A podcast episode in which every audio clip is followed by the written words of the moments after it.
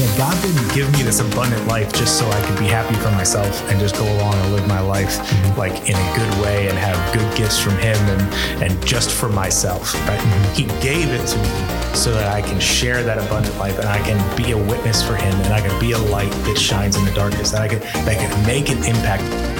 Welcome once again to the Right This Way podcast, where our goal is to help you see that the calling of God to go and make disciples is not something that's reserved for the people in full time ministry, but that every follower of Jesus is able to go and make disciples right now with the abilities and time that God has already given to you. Today we are in episode five, and Justin and I will wrap up our opening conversation around the who, what, where, when, and why of disciple making. And if you haven't yet listened to the first four episodes, that's okay. But please take some time after this episode to go back and listen. I'm sure that they will be helpful to you as you look to make disciples in your own life. But for now, let's dive right back into the conversation right this way. But um, I think as we wrap up this initial series of uh, Who, what, where, when, who, why. what, where, when, and why of disciple making, left us leaves us with um, one of the most important. Um, it's this series we've talked for three podcasts now of um, the who, the what, the where, and the when. But but why is this conversation important? Why is disciple making? As important as we're making, you and I are making it out to be here. Um, why, why is it that important? Yeah, so I know um, you had mentioned in one of our first conversations that there's there's a big discipleship disconnect, you know, um, and we've mentioned frequently throughout this podcast that you know man was not meant to be alone. you know, Yeah. we are designed for community, we're designed for relationship, and um, especially here in the West, is there's such a brokenness in true and genuine relationship, you know, and so that hurts discipleship um, because people are lonely, because people are desperate for community, and they don't. Sometimes they don't even know that that's what they need. We value um, convenience over community. We value the ease of access to everything that we have over the inconvenience of oh somebody's knocking on my door. you Yeah, know, yeah. Um, we're almost offended when somebody knocks That's on our right. door. Now we're That's right. scared to open it. You know, instead of being able to be open and real and honest Act and like in good relationships. People So that don't have candy on Halloween, I, I shut know, off all my lights and hide. or or you think it's you know somebody dressed up in a white suit and a black tie and That's they're right. ready to try to convert you, right? And so, uh, talk to me a little bit about that discipleship disconnect. You know, what do you think is why is it important that we have this conversation? Know we talked about um, that in the very beginning, like why is it important we have this conversation, but like what is the need for discipleship? Why do we need to disciple? My immediate thing goes to the our culture right now that we see. I don't think anyone would disagree that it seems like it's darker than it was 15 years ago or 20 years ago when we, we might have an easier time having conversations in the grocery store about God and who He is and what church we go to and um, and that the it seems like the the enemy that we face in in, the world is kind of uh, becoming larger, right? In in in the the adversity that we face as Christians here in the U.S. and in the South is is is becoming larger and and and harder, and we seem like we face it more and more. But that we are the light of the world. In Matthew 5, Jesus calls us the light of the world. He says, You are the light of the world, you're the salt of the earth. Light overcomes darkness. In every room that you go in, the only reason that darkness is allowed to be there is because the lights are dimmer or the lights are um, Not there. Not there. And it's not like the darkness can even fight. No, the darkness can't even fight it. As soon as you turn a light on, the darkness goes away and it hides in the shadows behind different things. It's it's not allowed to be where light is. So the only way for our culture to have more adversity is for the light of the body of Christ and the Christians to have gone a little dimmer. And the only way for them to have gone a little dimmer is that we're not making disciples in an effective way. Mm-hmm. right? We're not building that that we're not building that roaring fire, right? We're not as on fire as we're, we're not as bright as we used to be. We're we're either, and I think that comes from disciple making, right? Mm-hmm. Like I think that that if we're making disciples well, if we're sharing this abundant life that Jesus has with us, if we're sharing that well with other people and they're catching on to that, that that that flame, that that fire of Christ is going to burn brighter in us because I'm sharing it. I'm being a disciple maker and I'm sharing it in my everyday life and I'm on fire because I'm excited about sharing it, right? And I'm seeing other people that I'm sharing it with and, and they're catching on to who Jesus is and and finding Jesus in their life and I can see them making disciples and that that just makes me burn brighter. Yeah. Like that that's going to catch on and we're going to see that in our communities and we're not going to that that that darkness is going to go into the shadows and and so that's why this important this conversation is so important Mm-hmm. for the church and for now is is we need to turn some lights on Yeah. Yeah. we need to like that that's how we fight this that we need to turn some lights on and and get it out from under the bushel like it says in that that passage right next who would have a light and put it under a bushel like it doesn't make any sense right? And and it doesn't make any sense for the church to have the power of christ to have the light of the world to be the light of the world and to um, and to put it under a bushel and to be hot and be be afraid of the darkness because we Yeah. we can't. We need to just be making more disciples Yeah, So that's one thing about light bulbs. They don't care where the light goes. That's right. You know, it's going to shine light. And that's one thing that Jesus, when he said he was here to bear witness to the truth, he used the example of light in the darkness a lot. And he talks about how the darkness hates the light. And, Mm-hmm. you know, like if light is shining, then people are going to hate the darkness, you know? And I think we've got such a fear of man. We've got f- such a fear of again, losing relationships. We've got such a fear of uh, what are people going to say about me if I really um, start speaking this out, um, showing the light into the darkness, you know? Then, and so like the why is it important is because you're right. We are the light of the world. We are the city on the hill that cannot be hidden.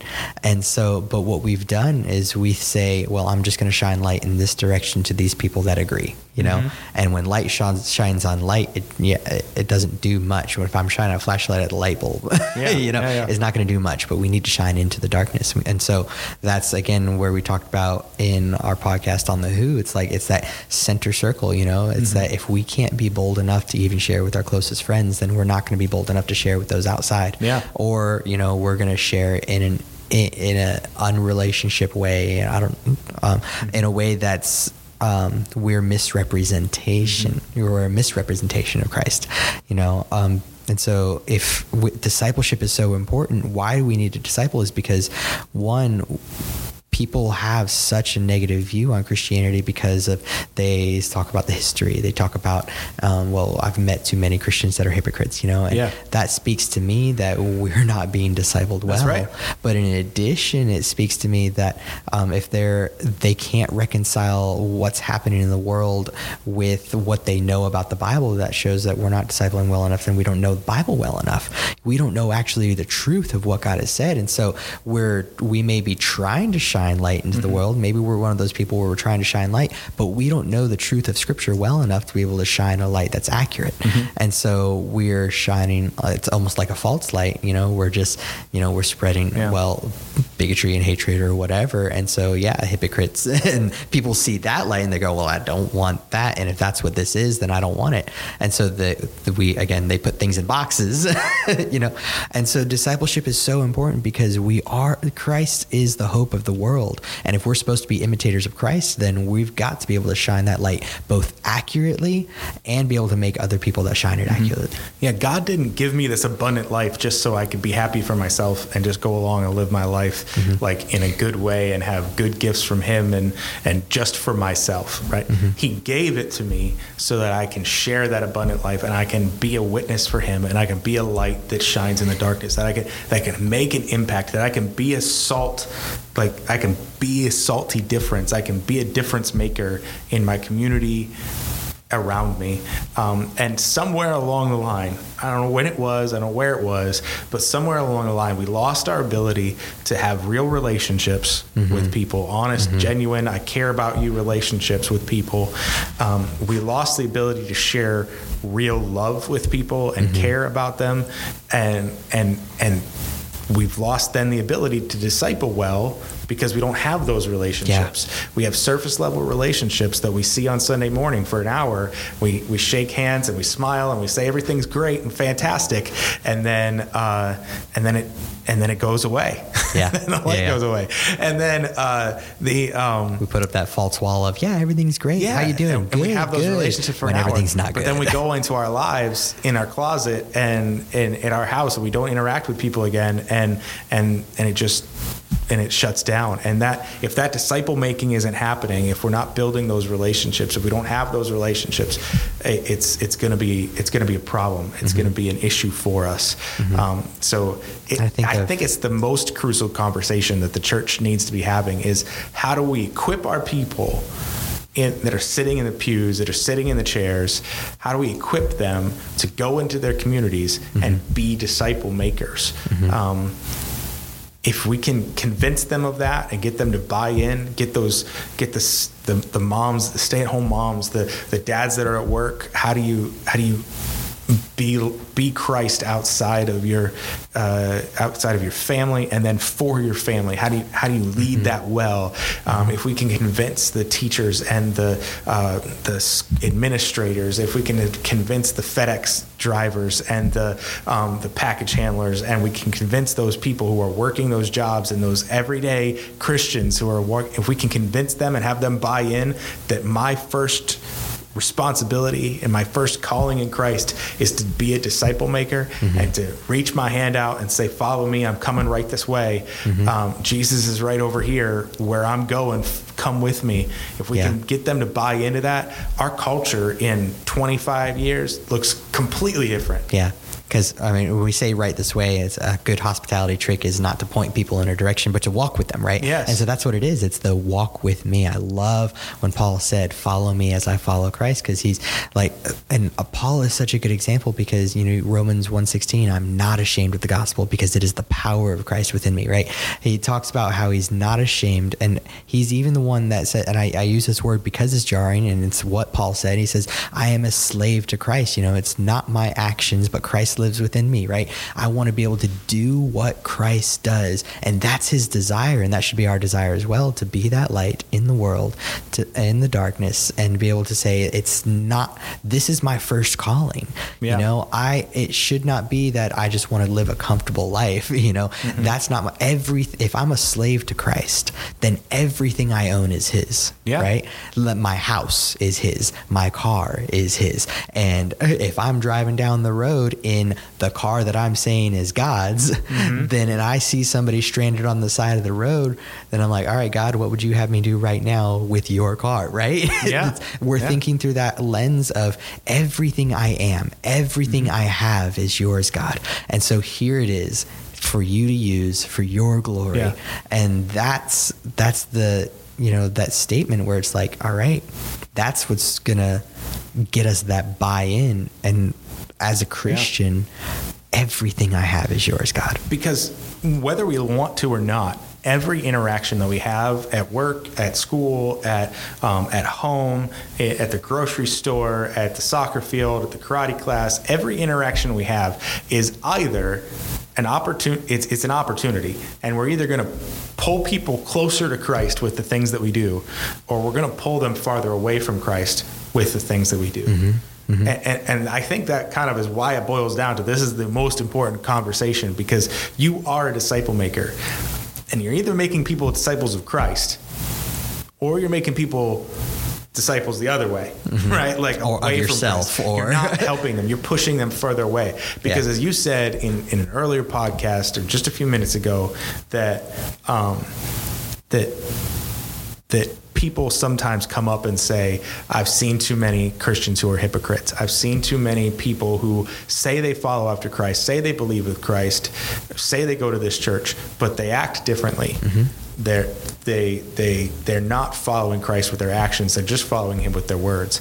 And, and so those Christians who are not actively dis- making disciples, who are not actively making choices in their life that are bringing people closer to Christ, they're actually pushing people further away from Christ because everyone's observing. Yeah. Like everybody who's not a follower of Christ, as soon as you say, I'm a follower of Jesus, they're watching. They're watching yeah. you and, and they're watching how you interact and you're going to be making a disciple whether you even have a conversation with them or not. Mm-hmm. And that's why with our kids, we say when we talk about confession, you know, it's not. Um, when we go through the ABC prayer, you know, admit, believe, confess. When we talk about that confession side of things, you know, we're not talking about. Um, we're saying you have to say it out loud. You know, one of the things, one of the most impactful things, one of my uh, mentors, um, he during a youth rally or a youth service or youth camp, um, he was like, "Listen, I'm gonna have we're gonna pray the salvation prayer, and if this is your first time, uh, you know, if this is the first time you've accepted Jesus in your heart, and I really want him to change your life, I want you to raise your hand. And then he, did, he said this because we our typical saying is with every every head bowed and every eye closed, mm-hmm. right? But he said this with every head up and with every eye open because if you can't say that you're going to follow Jesus wow. amid everybody here that's going to celebrate you, then you're never going to say it out wow. with people that are going to persecute you for yeah. it. You know, and so it's that idea of we've got to confess it out loud and put it out there into the world. When I say it with my mouth to people around me, then there's going to be that accountability, you yeah. know? And um, I always think too, you know, when the Israelite community, when God set up the laws for the Israelite community, it was this this idea of the come and see. You know, people could come and see, and if they wanted to be a part of God's community, then they had to go all these steps to be a part of the community. But they were designed in the middle of the trade route in the Middle East, right? And so all from Egypt and all, all these in Asia and all these people would come through the trade route, right, through Israel, and they would, if if the Israelites were doing what they were supposed to be doing, they would be showing God's glory and showing God's community uh, to the people of the world, right? It was this come and see mentality. But then Jesus flipped it on its head when he said, go and tell, mm. right? Go and make disciples. Yeah. Um, and so yeah. we, and, but we revert to that come and see mentality in our churches and we say, well, uh, well, pastors are supposed to do this. And if you really want to know who Jesus is, then come to the church. Come talk you know? to pastor. That, that's yeah. not the example that Christ calls us mm-hmm. to. He says, no, you are the light of the world. He says that Paul says it's not I that live, but Christ that lives in with me. It lives in me. And so like we're supposed to be the examples of Christ going out into the world. We shouldn't have to be able to say, well, if you really want to know what Jesus looks like, come to the church. You know, yeah. we should be the light that's going out into the darkness. It's no longer a come and see, it's a go and tell mentality. Well, this has been such a great conversation, and we are praying that it has been beneficial for you in your efforts to go and make disciples. We have been so blessed by the response to this podcast so far, and we are even more excited for the future and how God will use it to impact your walk with Christ. Next week, we have our first interview episode, and we are very excited for what God can do through the conversation we have with Bob and Dorinda Bennett. We talk about the disciple makers in their lives and draw out practical tools and resources that will apply to us now. It was such a great conversation, and we cannot wait to share it with you. So mark your calendar and subscribe to the show so that you do not miss the update as we continue on in our journey of disciple making right this way.